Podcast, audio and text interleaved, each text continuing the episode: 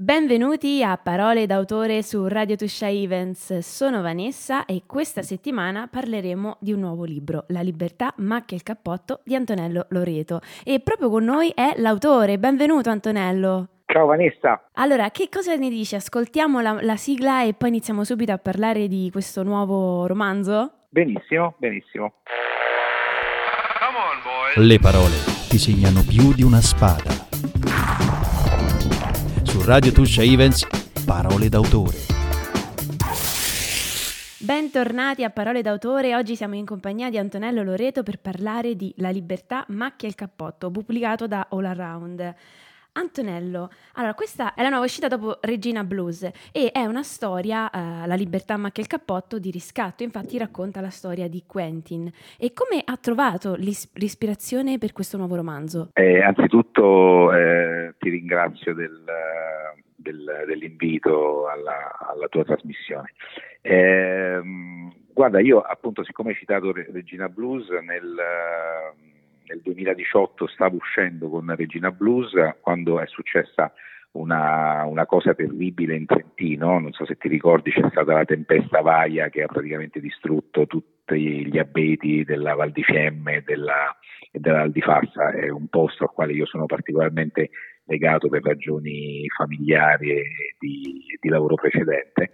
E allora lì mi è cominciata a venire l'idea di ambientare eh, il, il, romanzo successivo, la storia successiva che avrei scritto in, uh, in, in, in Trentino.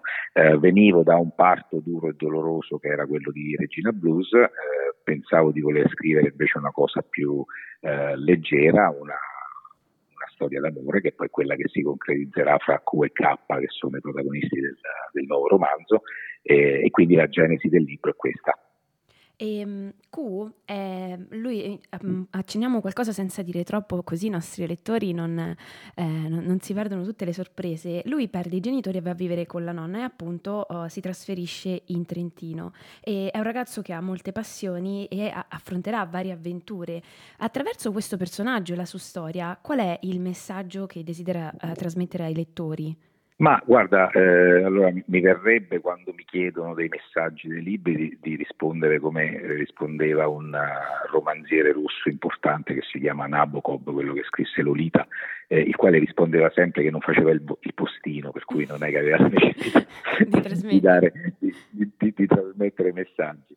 Eh, io semplicemente, come hai detto anche tu bene nel, nell'introduzione, eh, avevo il piacere di scrivere una storia su eh, una, un altro adolescente visto che i miei libri trattano per lo più sempre eh, cose riguardanti gli adolescenti, eh, però di parlare di quel momento fondamentale della vita di ognuno di noi che è il passaggio dall'adolescenza alla maturazione eh, Kuhn il libro lo chiama il turning point, il punto di svolta, nel senso che nella nostra vita eh, può succedere, magari anche in tarda età, di girarsi indietro e di dire ah ecco quel giorno è successa quella cosa eh, particolare alla quale io non avevo dato peso in quel momento, che è stata la vera svolta della mia vita, una sorta di sliding doors, se ti ricordi il, il film sì. con Guinness 4.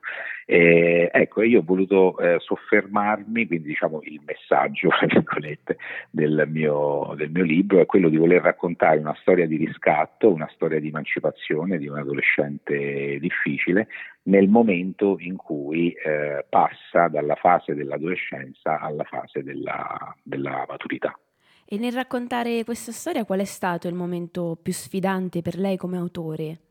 Ma eh, guarda, ce ne, ce, ce, ne sono, ce ne, sono, tanti. In realtà probabilmente il, la, la, parte più, fra virgolette, difficile è, è, è, stata quella di adeguare un personaggio che è un personaggio di invenzione ed è un animale, che è il dadaista Emilio Salga, il pesce rosso, mh, compagno di vita e di avventura di, del, di Q, del protagonista, eh, e quindi insomma cercare di renderlo credibile, visto che questo personaggio è una sorta di sponda mentale per Q, perché Q a questo pesce eh, chiede tante cose, fa delle domande esistenziali, un po' come quando noi ci mettiamo su, so, su un sdraio eh, una notte d'estate, guardiamo le stelle facciamo le domande più complicate aspettandoci che loro ci rispondano. No?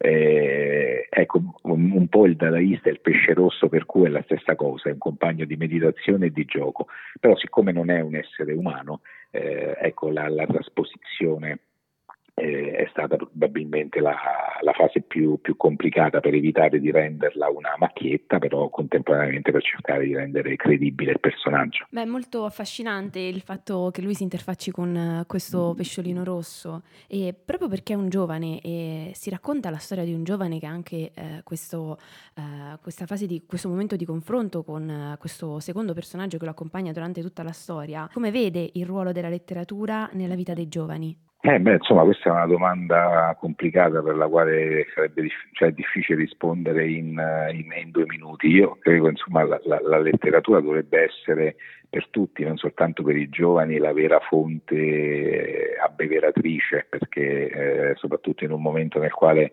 si va molto veloci e siamo fagocitati tutti quanti dai telefonini, dai PC, dai social, da, da, internet. La capacità che ti dà un libro di star concentrato su una storia, di lavorare di immaginazione e quindi in qualche modo di attivare percorsi mentali che eh, sono un pochino arrugginite per colpa delle cose che ho detto prima, eh, sia un elemento fondamentale per la, per la, per la, crescita, eh, per la crescita, di ognuno di noi. Io credo che la qualità delle persone eh, si misuri da eh, quanti libri hanno letto, ma, ma, non è una, eh, diciamo una dichiarazione di, di natura snobistica, è proprio eh, diciamo il, l'elemento fondamentale della vita della, di ognuno di noi è, è, quello di far camminare il cervello, no? quindi di, di, di, relazionarsi alle cose nella maniera migliore e, e, più efficiente possibile. Non c'è nulla che la lettura di un buon libro eh, non possa eh, far di meglio se non aiutare questi, questi meccanismi del cervello.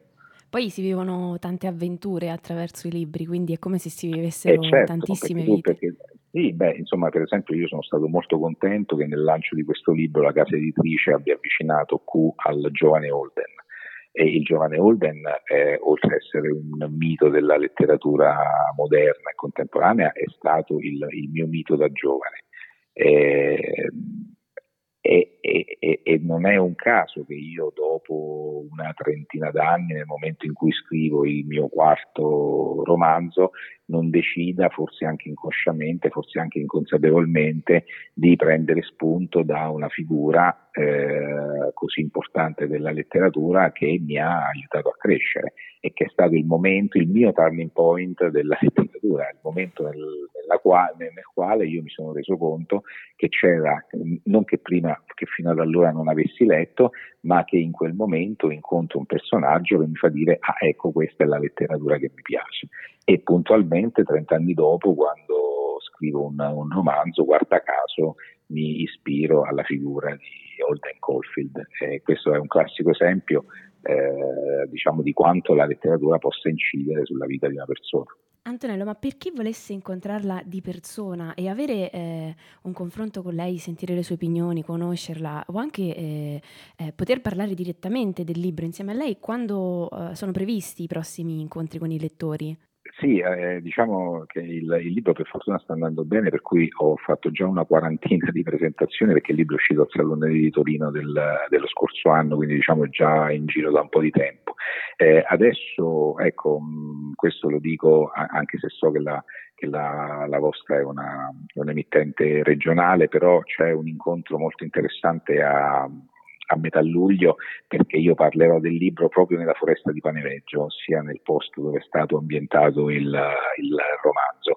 È un'associazione culturale del luogo, lì sotto alle pale di San Martino mi ha invitato e quindi faremo una passeggiata lungo il sentiero Marciò che è il sentiero diciamo, che, che, batte ogni mattina Q quando si trasferisce in, in Trentino e percorrendolo insieme io racconterò eh, diciamo, la genesi del libro, la storia, i personaggi eccetera eccetera. Ecco, quello per esempio potrebbe essere un, un bel momento, ma ce ne sono tanti di date, dovrò fare, dovrò fare ancora Roma, devo andare ho cinque date in Puglia a settembre, Milano, eh, quindi insomma ho ancora da fare. Comunque, eh, come succede spesso in, in, in, questi casi ci sono ovviamente le pagine social, quindi la mia pagina Facebook, Twitter, Instagram, dove io ovviamente aggiorno i miei, eh, i miei appuntamenti quindi chi ha, chi, ha, chi ha, piacere può venire a trovarmi in, quella, in, quella, in quell'occasione oppure scrivermi tranquillamente. Insomma. Grazie ad Antonello Loreto per essere stato ai nostri microfoni ed aver parlato di La libertà macchia il cappotto, edizioni All Around. E allora al prossimo incontro. Grazie Vanessa, grazie di avermi invitato e eh, buona giornata a tutti. Ciao a tutti.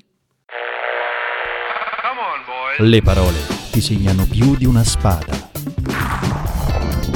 Su Radio Tuscia Events, parole d'autore.